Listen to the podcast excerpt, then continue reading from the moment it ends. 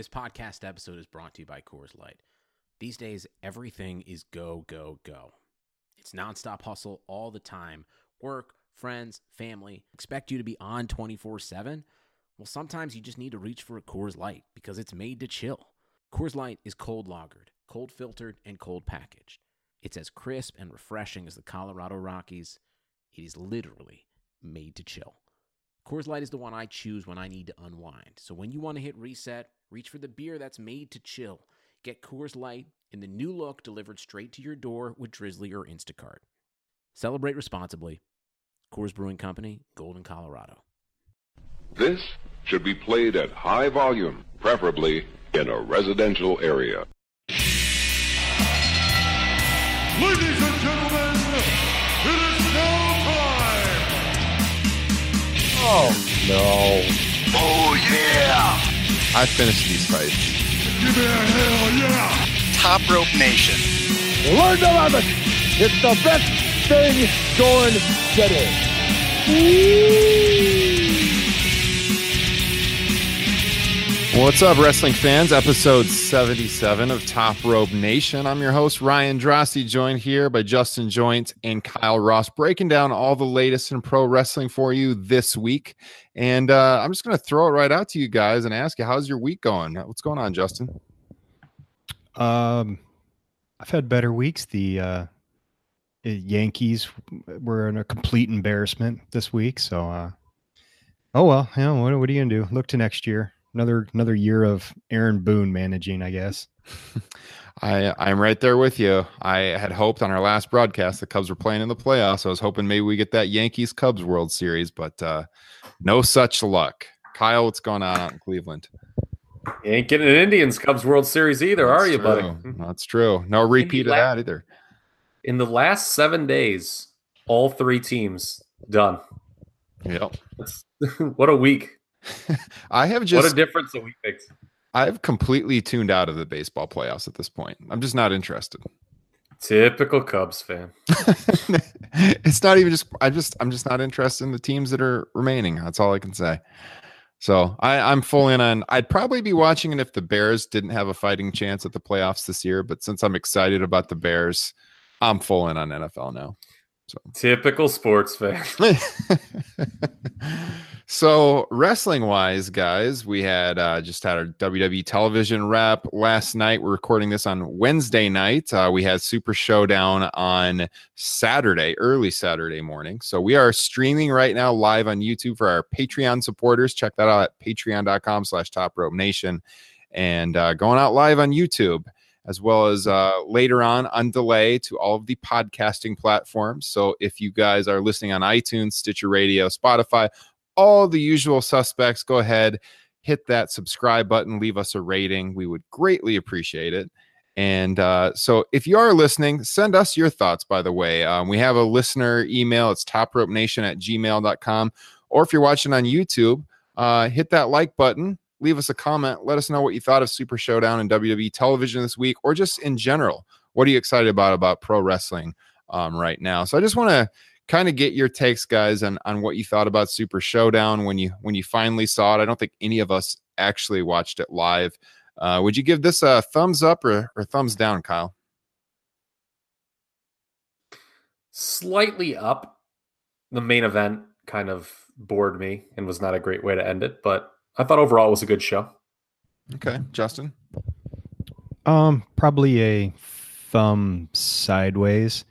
I thought a lot of it was just mediocre matches. I really liked the Styles-Joe match, and Buddy Murphy winning the title was really cool. But outside of those two, it was really kind of meh.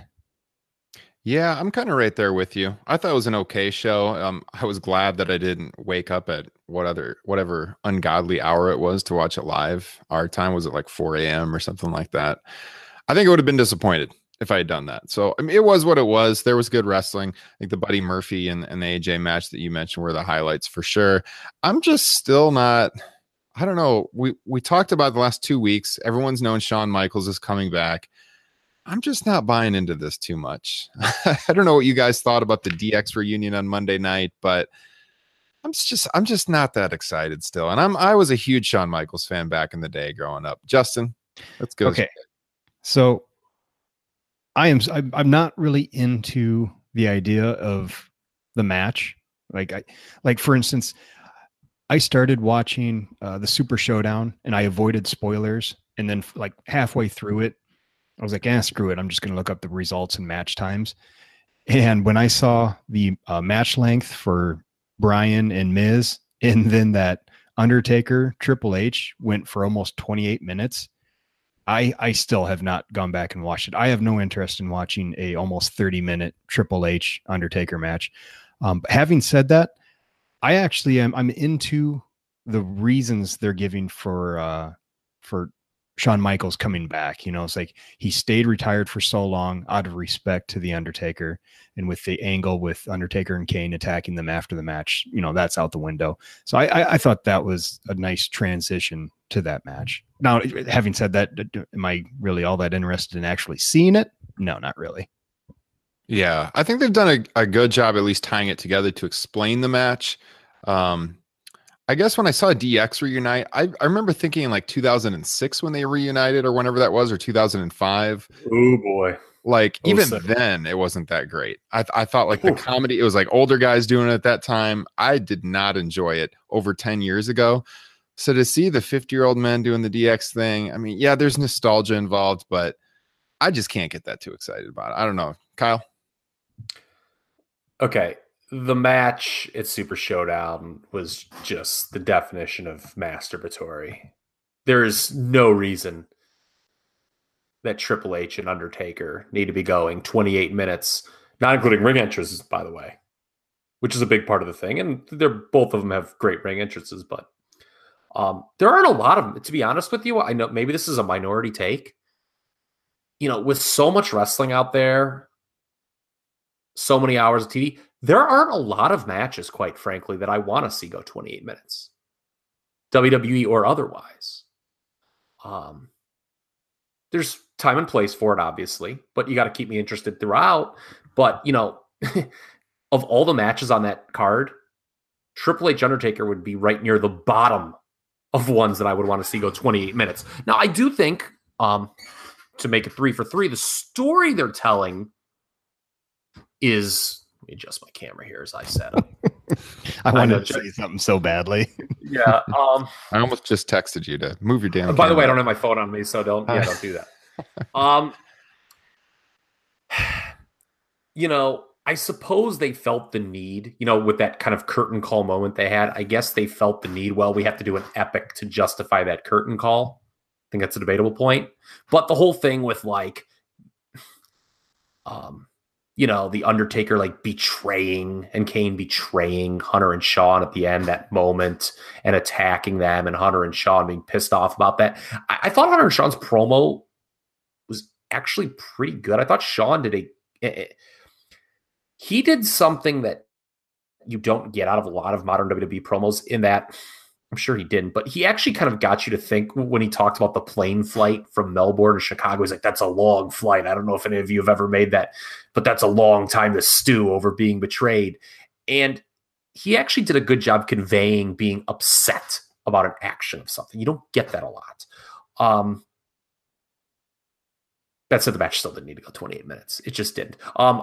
Again, maybe this is a minority take. I was not keen on their WrestleMania 28 Hell in a Cell match. You know, I know some people think that's like an all-time great WrestleMania match. It probably wouldn't even be in my top 30 WrestleMania matches. I thought that was masturbatory, and this was even. And by the way, everyone wants to pin, when we throw on the term masturbatory, Triple H wants to throw it in the direction of Triple H, just as much Undertaker when it comes to ego. Mm-hmm. Because let me tell you something: this guy is—I have no proof of it, but this guy's still stewing over that WrestleMania match with Roman Reigns and how bad his performance was. And I think deep down, he wants to prove that he can still do that, like this long kind of epic match. I don't know why he feels the need to do that at his age.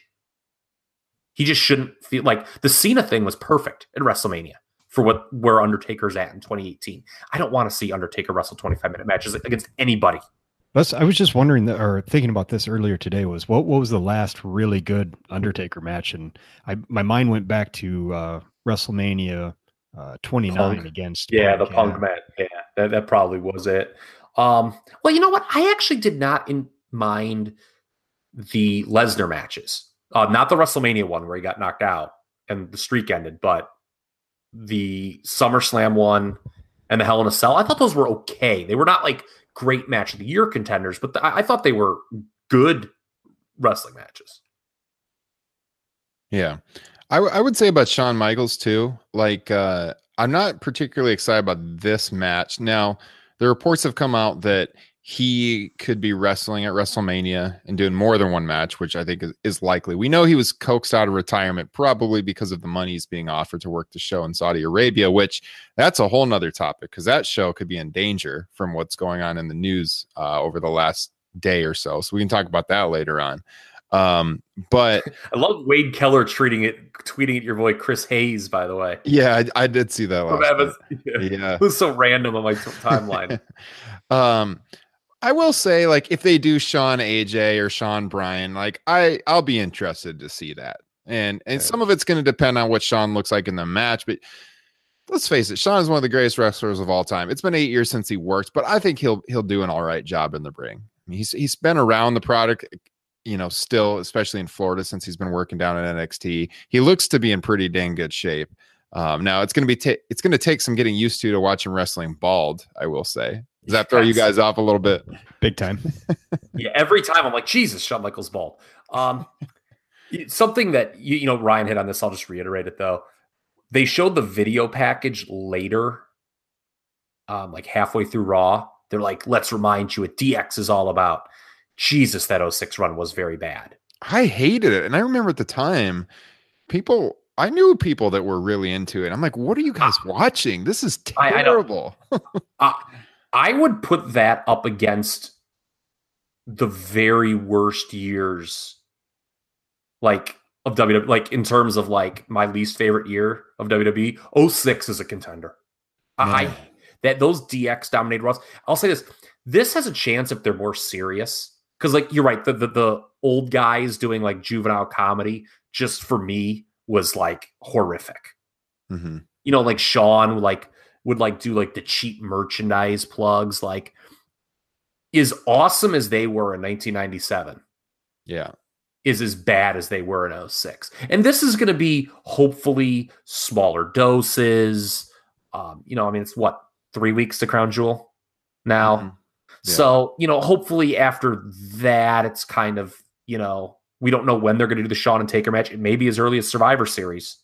So, You know, hopefully, you know, it's just kind of like the crowd was into it. It should be pointed out. The crowd was into it. No, they do love yelling, suck it. I wonder if how popular of a chant that'll be in Saudi Arabia. Yeah. Are they going to come out to the DX theme with the Titantron and all that? That's what I'm curious about. How's that going to go over? If the show happens, we can talk about that too. But I do want to wrap up the Shawn Michaels stuff first. Yeah. In 06, if you would have told me, hey, they're going to be doing this in 2018 as well, I would have probably passed out if you told me that. Okay. Like, okay. It's funny because why do they do it? They think they're going to like bring in these lapsed fans, right? That's, I assume, the goal when you do Hunter and Shawn against Undertaker Kane in 2018, right? Well, how much is it about the Saudis wanting to see the match too? And that too. And in that case, you're right. But you know, I don't know if you guys saw, like, I have my old college roommate who I haven't talked to in like one of the years, my sophomore year, like randomly writes on my Facebook wall, what the hell is Shawn Michaels doing on Raw in 2018? And this is a guy who I'm assuming like probably has watched wrestling like 5 times since my sophomore year of college when he lived with me. Yeah. So like, you know, I think it kind of has a counter effect too. It's like, it's not just, you know, they think, oh, these people, oh yeah, man, my favorite's back. But I think there's a lot of people who are looking like, Jesus, this guy's still around. I think, yeah. And I think there's a huge difference between this situation and like people are going to draw the comparisons all the time. And I'm going to get into this in a minute too, with like WCW and how they use the so-called old guys, but those guys, you know, they were still work. They could still work, and they weren't that old in the mid '90s when WCW went after the old WWE guys. This is like almost a generation beyond that. Like, well, yeah, I don't know if they could still work. Oh, they were savage could still work. Hennig was still having good matches despite his back. You know, I mean, they went out and they got guys, but they weren't like that far removed from their prime. I mean, you think about Hogan going to WCW in '94. You're talking like 3-4 years past, 4 years past the Sky Dome match with Ultimate Warrior. You know, it hadn't been that long. Here we're 12 years removed from the DX reunion, the first reunion that sucked. we're over 20 years from when they first formed. And it's, yeah, in 06 when DX did that reunion, you were talking about like, it came off so scripted. It was so lame. You're talking about the Shawn Michaels merchandise plugs. It was completely contrary to like the 97 DX that was edgy. This was like corporate DX, you know, just overly scripted. It sucked. I hated it. And I've never really gotten into the DX reunion since, just because I strongly disliked the 2006 one so much. Justin, you hated those glow sticks. Oh God, that was terrible. Justin, was that during your period away from wrestling? Yeah, that was during my hiatus. So all I've seen of it is just from, you know, video packages, maybe going back and watching a little bit of stuff. But I definitely, it's not hard to see that it was super dad joke centric. Yeah, it was lame. So, I mean, and to be fair, they were different people in 2000, very different people in 2006 than they were in 1997. Yes, for sure. I mean, Sean had, you know, made a lot of lifestyle changes. Was not like, I mean, he was a complete ass in 1997. I mean, the Sean Michaels you saw the crotch chop in 06. He'd do it like a little bit higher because he didn't want to be obscene. Yeah. And then, I mean, Hunter obviously was a totally different guy, too. He was married, you know, he's Vince McMahon's son-in-law. Yeah. As opposed to, you know, some guy who people would hold up signs mid-card for life in 1997. I did want to kind of parlay this into a discussion about older stars and WWE's inability to make new stars, because we've talked a lot about this on this show. WWE is more of a... It's the brand that draws now. It seems like they're not into making big stars anymore like they once were. Like now it's solely about the WWE brand draws. It's not Roman Reigns that draws. It's not like back in the day, Austin or The Rock that draws or Hogan that draws. It's the brand that draws. Now I think at some point they're going to have that transcendent star again. I don't think having the brand be the draw can carry them forever. But right now, and look at the stock price, it's certainly the case. But I've seen some kind of bad takes about this in the media, especially today. And some of this went back to an article that was posted on PW Insider Elite. And I'm gonna read that one word for word. But one of my buddies sent me a link to this article, and the headline was that Vince McMahon reportedly doesn't trust superstars enough to create new legends. Okay, first of all, that headline is god awful because I don't really think that's what the PW Insider article is implying, but the article goes on to talk about how wait. Where's the headline from? The headline's from Ringside News. Oh, is where the article is on. And he talks about how there's a reason WWE keeps the legends around, and it's all about trust. And then he's noting this this PW Insider article that says, or this guy's interpretation of the article is that WWE isn't creating new stars, and instead they are bringing back names from the past in order to sell tickets. I don't think so. I think the brand is selling tickets right now. I don't think they're bringing back old stars to sell tickets. I don't even know where that idea comes from. But the PW Insider article, word for word, that he quotes says, it's not a great situation to be when you're so dependent on older guys because you've done such a poor job with the younger guys. People are like, why does Vince do that? And it's so bizarre, too, because he did it because Brock burned him, right? He invested Brock, and then he decided that he didn't want to be here anymore, so he went to football, going back to 2004. So he made Cena because he trusts Cena, but he made Cena at the expense of everybody else. So he kind of, it's the thing you're trying to avoid by giving somebody too much power. This is sourced to Dave Scherer. Of course it's sourced to Dave Scherer. Yeah. That doesn't surprise me. It's poorly written. This is terrible. So he says, now, luckily for you, Cena didn't abuse power too badly.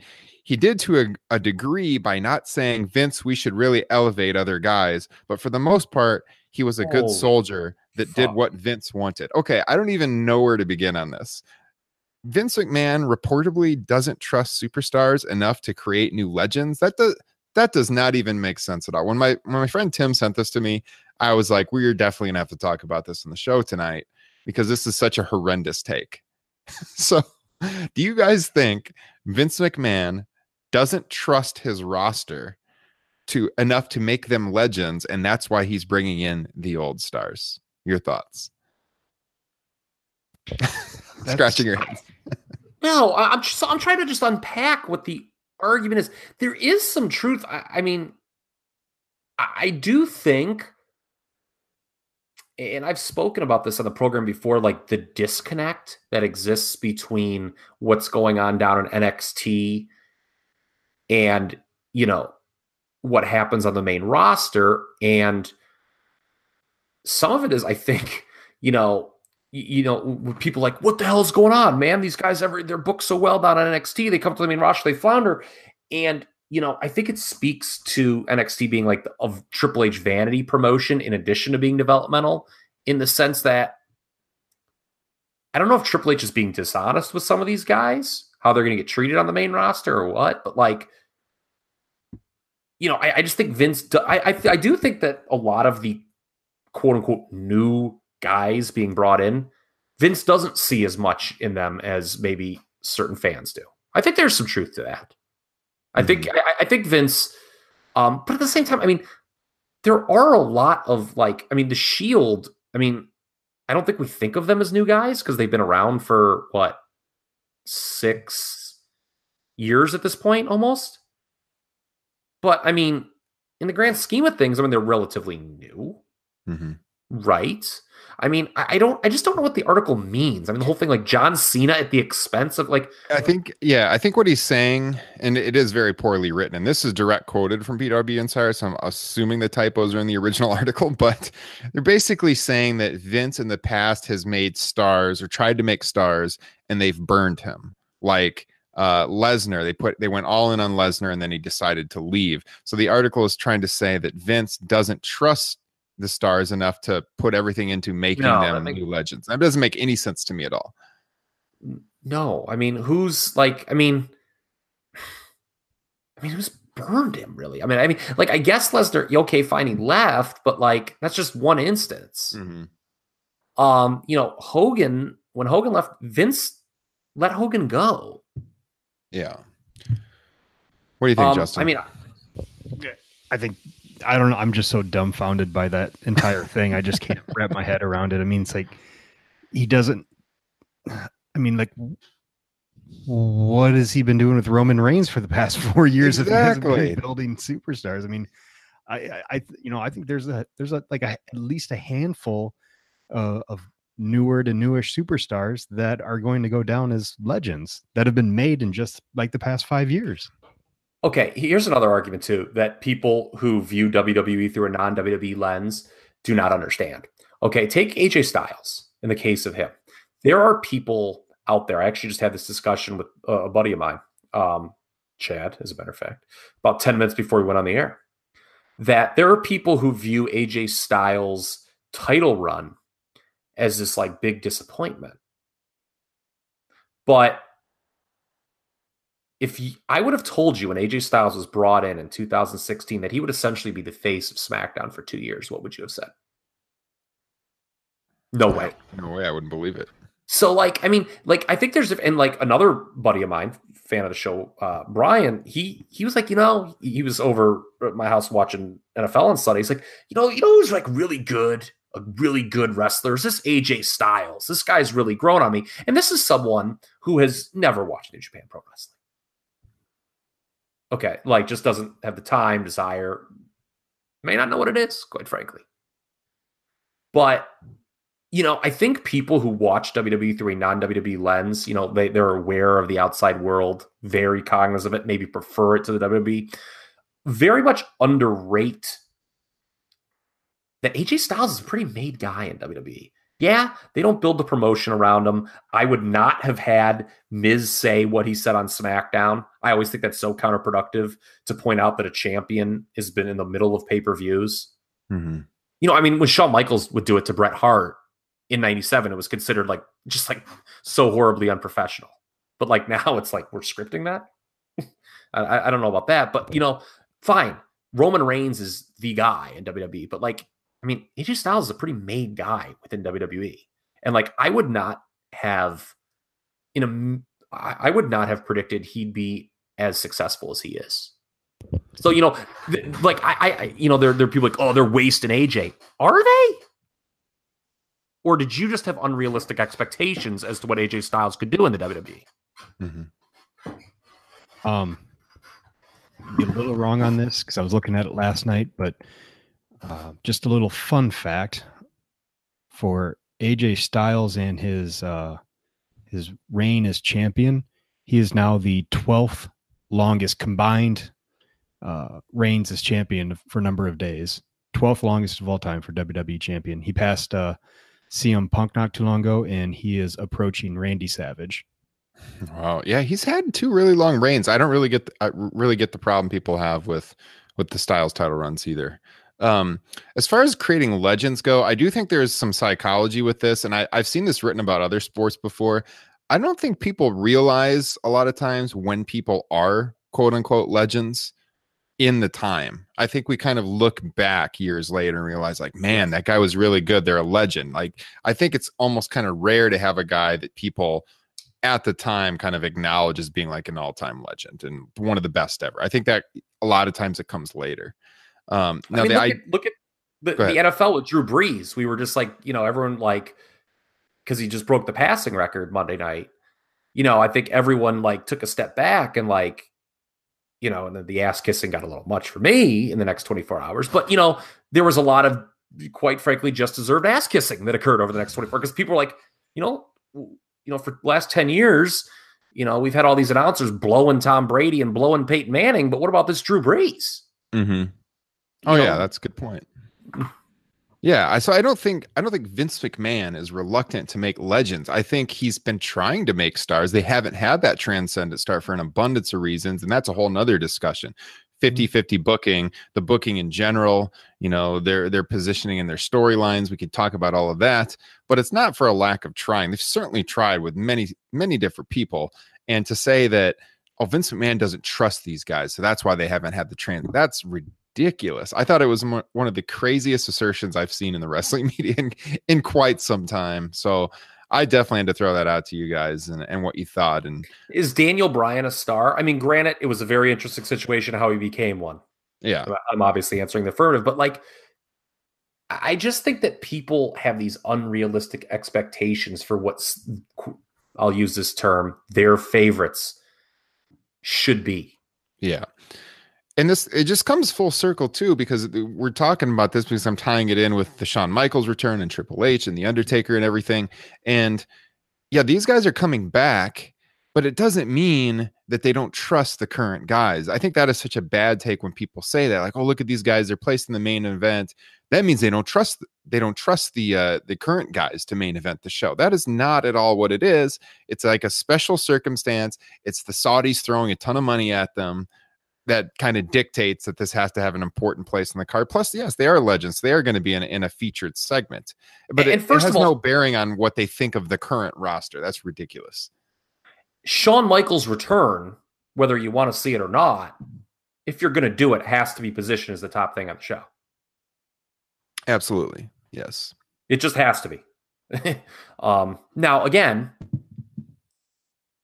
tag match should not go 28 minutes. No. Will it? Probably. Good chance it will. Plus the entrances. Can't forget the entrances. They'll be long. Yeah, so that's like 40. That's like 40 minutes probably with the four guys, yeah.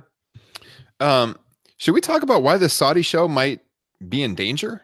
I mean, I don't know that the show's going to happen right now, looking at current events. Have you followed this? You guys followed what's going on?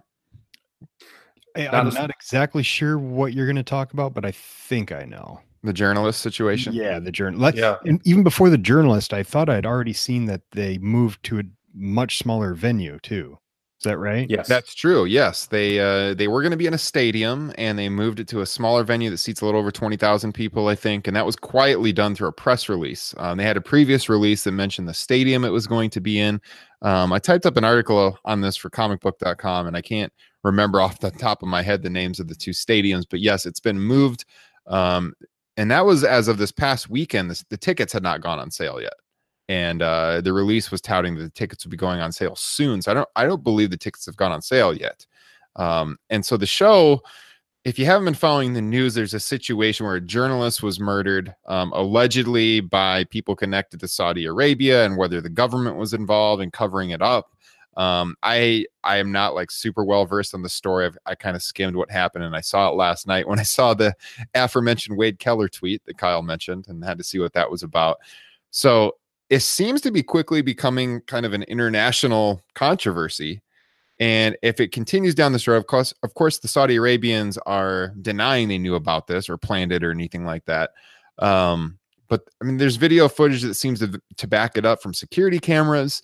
And if this continues to be an issue that they deny and it goes on and on, it would seem WWE would be under a great amount of pressure to not run a show in the country. So, Kyle, it sounded like you had been reading about what happened there. Do you think the show is still going to happen? That's an unfair question to ask. I mean, did I kind of explain the gist of the story to you? No, you did. And by the way, it's changed from the King Fahd International Stadium to the King Saud University Stadium. That's right. King Saud University Stadium. Student audience. I guess it's a kind of a college stadium, but I don't know. I mean, it all depends on the situation. I mean, it all depends on the situation. And this goes, one could say this is larger than just this isolated situation. Goes back to what we talked about in April with the whole concept of doing these shows, having a relationship with Saudi Arabia. Now, I'm going to point out again now what I pointed out in April, that the thing is, Saudi Arabia is considered an ally of the United States of America. So it's not like the WWE is doing business with this. Now, it's a problematic alliance. I think that there's a lot of problems with being, an ally with Saudi Arabia. But, if there's a lot of pressure from above, like from the United States, then, yeah, the WWE may have to back out. But we shall see. Yeah. So, I don't know. There's no way to tell. I mean, they're not going to do it voluntarily. Trust me. I mean, if the show gets, their hand will be forced. Yeah. It would be nuts, though. I mean, I almost want to see this just because it would be so interesting to watch, where WWE has to cancel the show, and then Shawn Michaels has agreed to come back. The payday's gone, then what? So they would be scrambling. I don't know what they would do. Yeah, I don't know what they would do, because, I mean, there was certainly no sign on TV that they were having any hesitation. No, but it seemed like it was kind of, was that Monday night where a lot of this was breaking about the journalist story? Was that during Raw or was that during SmackDown? I can't remember. I can't even remember now. It was Raw. It was during Raw. Yeah, so it wasn't like, I don't know. No. I read Keller's tweet last night. Keller's tweet last night. Yeah. So yeah, I mean, like, I don't know. It's just starting, more and more is starting to come out about this story. If you go to like the Washington Post or the Times or whatever, it's on the front page. It's a big deal. So, well, not fake news, by the way. It is not fake news. This is real life, and we'll have to see what happens with that. But it should be interesting. I mean, this is the downside. I mean, for the people who are critical of WWE having this relationship, I mean, this is the downside. Yeah. Because they are problematic allies of this country, and this is probably not the podcast. There's people who've tuned in to hear 50 minutes of wrestling talk, not 50 minutes of me decrying foreign policy in the Middle East. Kyle's Foreign Policy Podcast, episode 1. All right, so we've got that show in early November. We have Evolution. Okay, hold on. One more. If we're gonna pivot away from Crown Jewel, yeah, go ahead. Over under. 2 schmaz finishes in the 3 big matches at Crown Jewel, those being the tag match, Bryan AJ, and the triple threat with Lesnar, Braun, and Roman. Mm-hmm. I think all 3. I think all three of them could have bad finishes. They could, but like, who's going to interfere in that AJ Bryan? Because Miz wants the winner, so he wants someone to win, right? So he wouldn't mess up the finish per se. I guess. See, I was kind of thinking at first, like, you know, I don't know what the deal with that Randy. They've kind of, you know, tucked it away, made you forget about it. The whole Randy Orton has a target, and again, I have a feeling it's going to wind up being AJ Styles because it just, I don't know who else AJ would feud with down the line. Mm-hmm. So I don't know. I could see the Miz getting involved in the finish. Yeah, I could see. I like guess they're costing Daniel Bryan or something. Yeah. And mm-hmm. I don't know. That is an interesting question. Do they do the Daniel Bryan title win on foreign soil at a time where nobody's going to be watching live? I wouldn't do it then. Okay. No, yeah, that's the thing. So we were all talking about, okay, whoever wins that, you know, and this is maybe a discussion we can, I don't know, do we want to talk about SmackDown title now, or I know we were going to pivot to Evolution. No, okay. That's fine. I'm not even necessarily pivoting there. I'm just saying we got a lot of shows this fall. So. Yeah. Okay. So Brian and Miz, is there a lot to unpack in this situation, right? Mm-hmm. I don't think they're doing a title change in Saudi Arabia either. And I still think there's a chance they might go to Miz as a transitional champion now, which I had said, well, if Brian wins in Australia, which he did, by the way, didn't have a problem with that, the way that was laid out. We can talk about that too. The quick match. I thought that Miz as a transitional champ was out the window if he lost there, but I still think based on SmackDown, that is an option.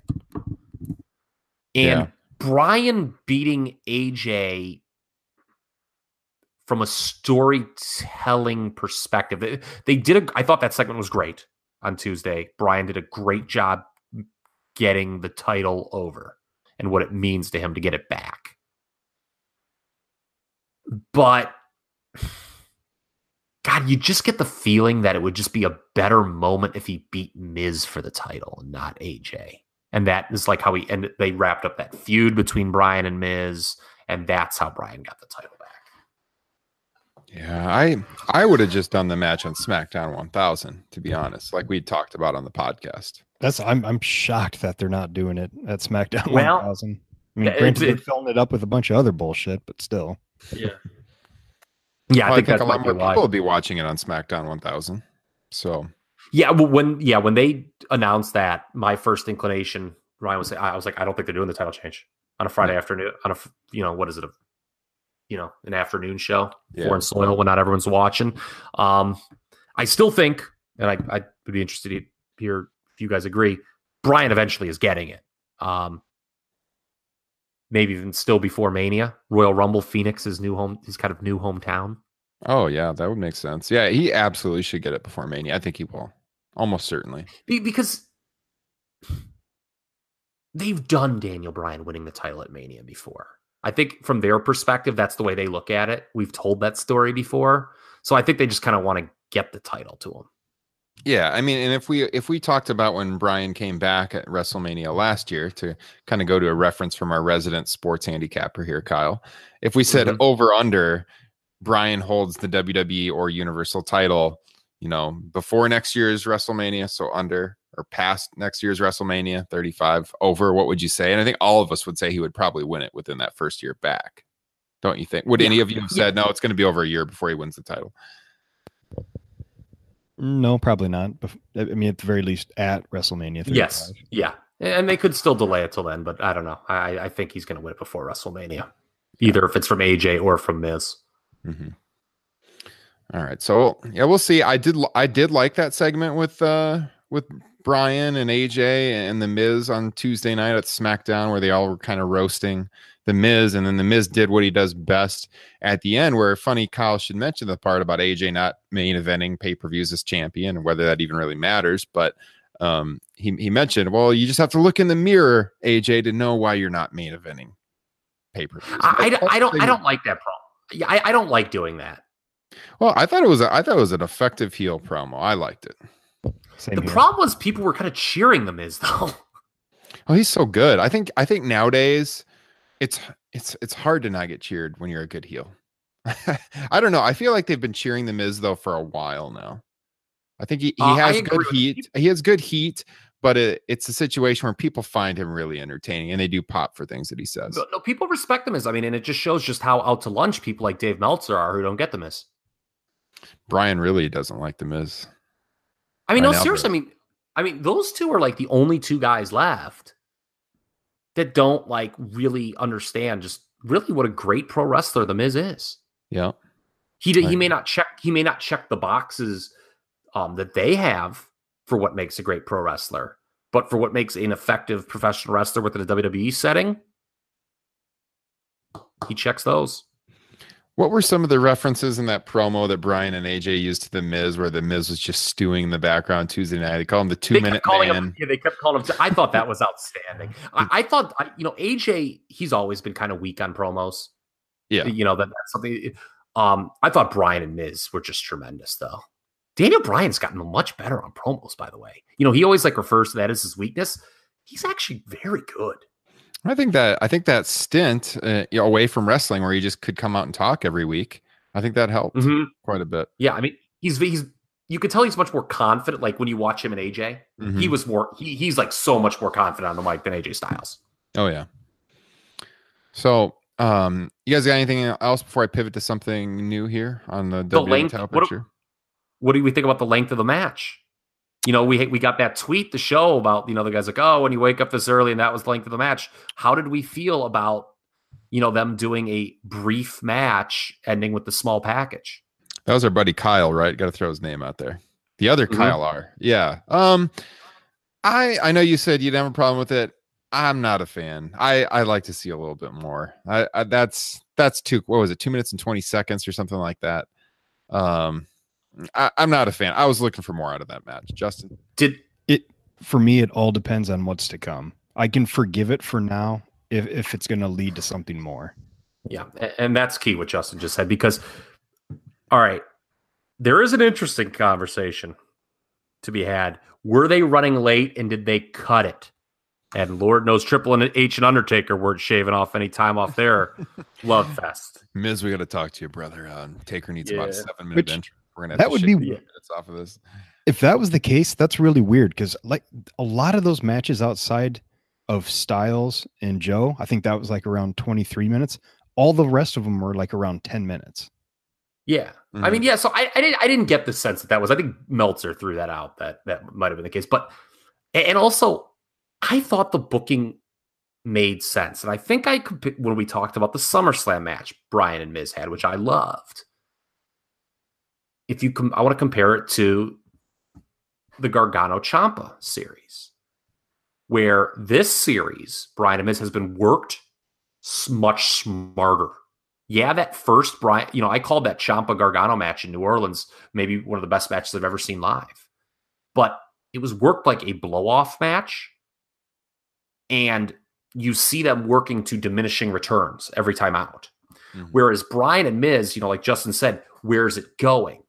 And the way that SummerSlam match was worked, it made you want to see a rematch. The way this match was done, it clearly they're going to work again in a big blow-off match, possibly with the title on the line.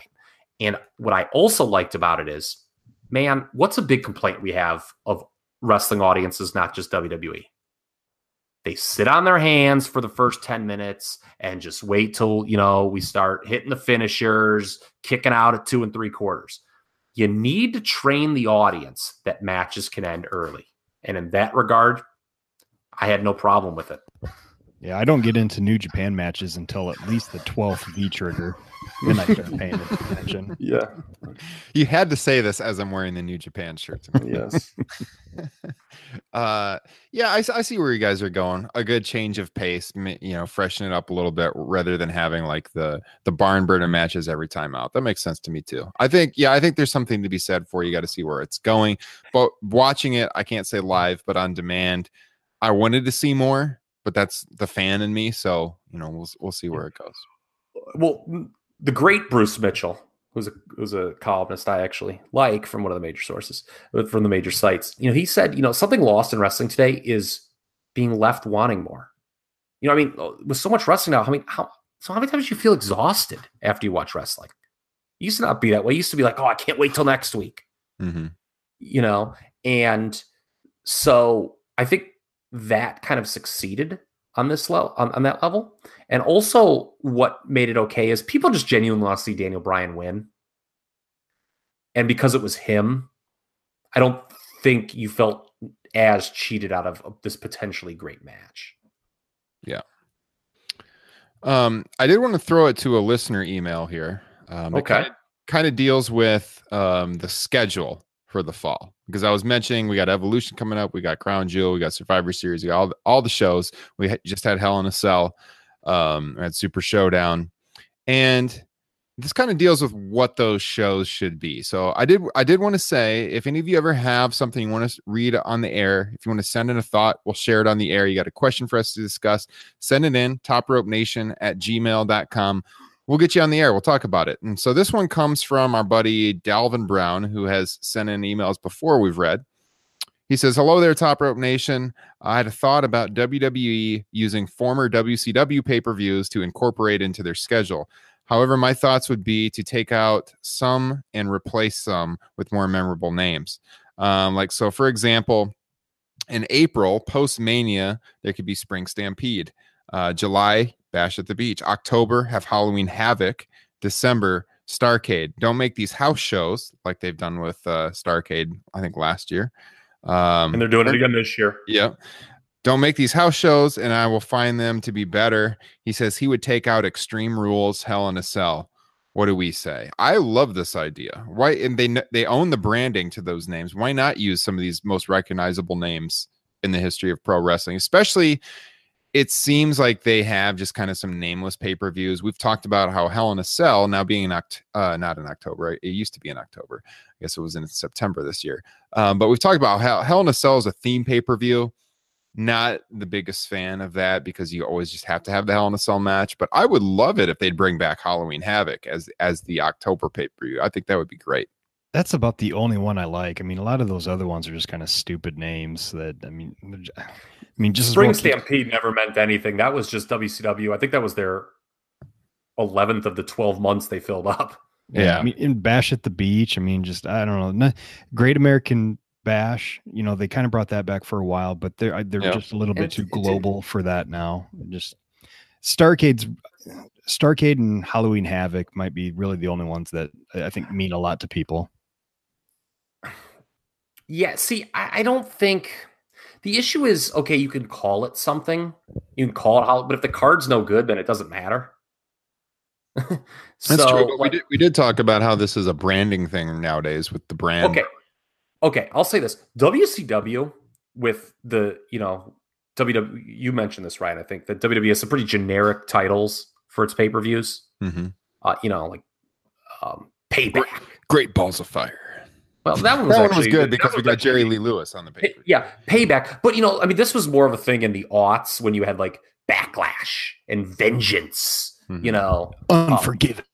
Unforgiven. Fully Loaded. Like, those names really meant nothing. I actually thought, truthfully, in the heyday of the Monday Night Wars, WCW did have better branded pay-per-views. Oh yeah, I agree entirely. With the sets and stuff. Even as dumb and failed a concept as Road Wild was, at least it was like unique looking. Yeah, I was gonna say that for Bash at the Beach, it would actually be very cool if they brought back Bash at the Beach and they did it outside like WCW did a few times. Make sure to actually sell tickets though. But I think the scenery change on wrestling events is huge to freshen up things. And I would love to see them do something creative like that, where you have a different setting. I think Bash at the Beach. Yeah, but I think that could be a cool, pay-per-view to bring back. I kind of agree with what you guys were saying. Like Halloween Havoc to me would be one of the coolest ones to bring back. I always love the Halloween Havoc sets. I think Starrcade has a lot of potential. And they've done Great American Bash. That was one of the classic. And it didn't work. It didn't work. Now, part of it was those shows, I believe, when they brought it back the first time, it was a SmackDown only pay-per-view. Mm-hmm. And I think the first two, but they did not do well on pay-per-view. And, of course, Vince was like, well, no one likes this name. But I think, it was maybe self-serving. I don't know. I mean, you could... Do you know what I would do? I would make, if it fell on a Monday or a Tuesday, I would make a Raw or a SmackDown, a special Halloween Havoc edition of the show. Yeah, that would be cool. I like that idea. Mm-hmm. Is what I, you know, because that's one thing too with these Raw. I mean, Raws and SmackDown. I mean, I wish they would do like every once in a while, like a themed episode of those shows. Mm-hmm. You know, and I think it's just cool. You know, if it's actually Halloween or something, mm-hmm. or close to, like people like into like dressing up in costumes, and I don't know. You can even bring back some of the silliness of the 80s. Remember that Saturday Night's Main Event? Yeah, I always really liked when they did the throwback Raw shows and they brought back the old red, white, and blue ropes and the Raw set and stuff. So, yeah, it's just a good change of pace, freshen up the look for a week or so. As far as the other WCW pay-per-views go, like I don't see them bringing back Uncensored or Super Brawl. What else? Fall Brawl. Those names didn't mean a ton. I mean, well, Fall Brawl was always associated with the War Games, but which NXT is using. So there you go. There's one. Yeah, there you go. They did trademark all those names because they were pissed at MLW for using War Games. So Now I think Starrcade makes sense and Halloween Havoc makes sense, and the rest I don't know. I can give or take, but those two would be cool. You know, guys like us, I think, also maybe overrate what the name Starrcade means to the younger audience. It still means a lot in the Carolinas, which is why it worked really well last year. This year, they're running it in Cincinnati, which is a little curious. But Cincinnati, you know, NWA did run there. But I don't know. I don't have an... It's, I don't think... Unless if you wanted to make it a huge deal, like Starrcade, like, loaded up. Because remember, that was their signature pay-per-view. Mm-hmm. Or allegedly was. Under Bischoff, some would say that changed, but unless we're going to load the show up, it really doesn't mean a hill of beans. All right. So, all right. Good discussion. Yeah. We could see some of that come back. I don't know. We'll have to see, but I guess we're kind of running low on time here. We're getting close to the end of the show. Anything else you guys wanted to hit on before we take it home this week? I am all in on this Bobby Lashley heel turn. I thought that was I'm not even being like a troll or joke. I thought that was outstanding. I thought Raw, the first half of Raw, with the Lashley heel turn, the Nikki Bella heel turn, and the absolutely outstanding Battle Royal was great stuff. Yeah, that was a nice callback for Kurt Angle to his days with Edge and Christian when they were originally the Conquistadors. That was good stuff. Mm-hmm. Yeah, a lot of people called it on Twitter. They're like, look at that neck. That's Kurt Angle under there. All right. Anything else? Taking it home. I have one quick kind of like, because I'm a big soccer fan. So I have one little complaint about this World Cup tournament. Oh, is that all four guys that are in there are American.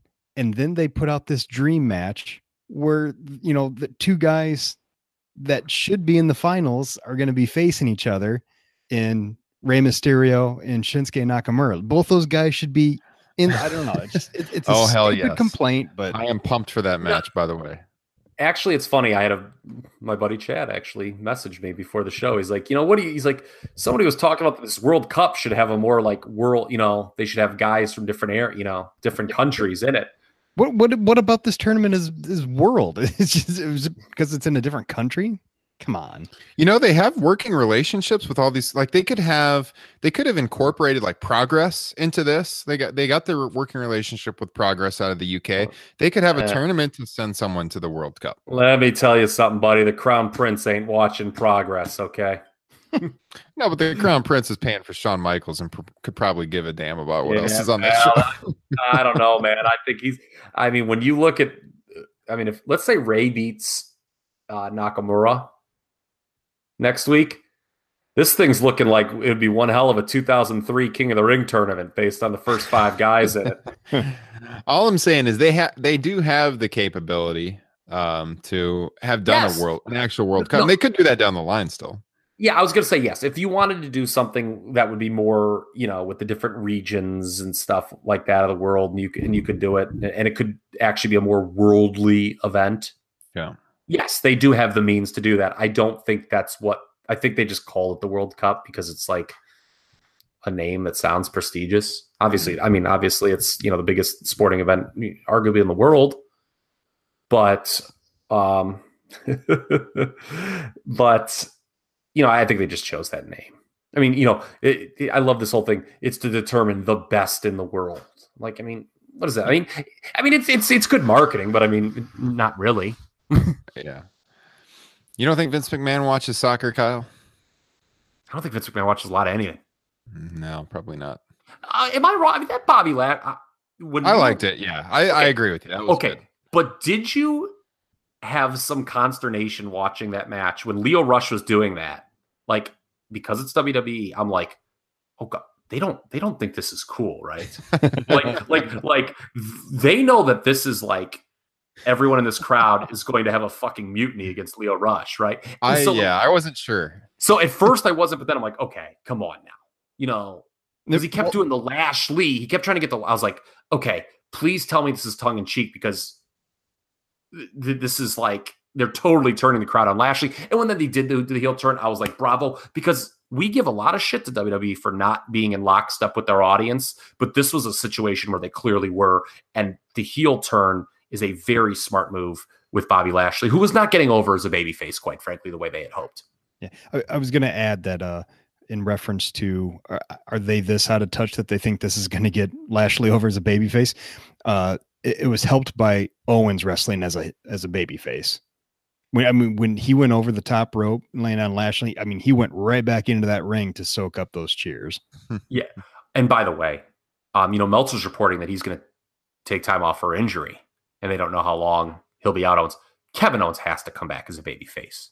Yeah. Mm-hmm. After that, and by the storyline wise, both he and Sami Zayn have been injured by Bobby Lashley. So there's your ready-made storyline. There you go. All right, guys, if you like this episode, if you're watching on YouTube, please hit that subscribe button. Give us a like. Let us know in the comments below. What did you think of the show? Do you agree with us? Do you disagree with us? Love to engage with you down there in the comments section. And talk a little Progress. If you're listening on the various podcasting platforms, again, give us a subscribe, give us a rating, and we will be back with you next week, episode 78 of Top Rope Nation. Enjoy your night, enjoy your day, wherever you're listening. We hope you have a good one. Check you guys next week.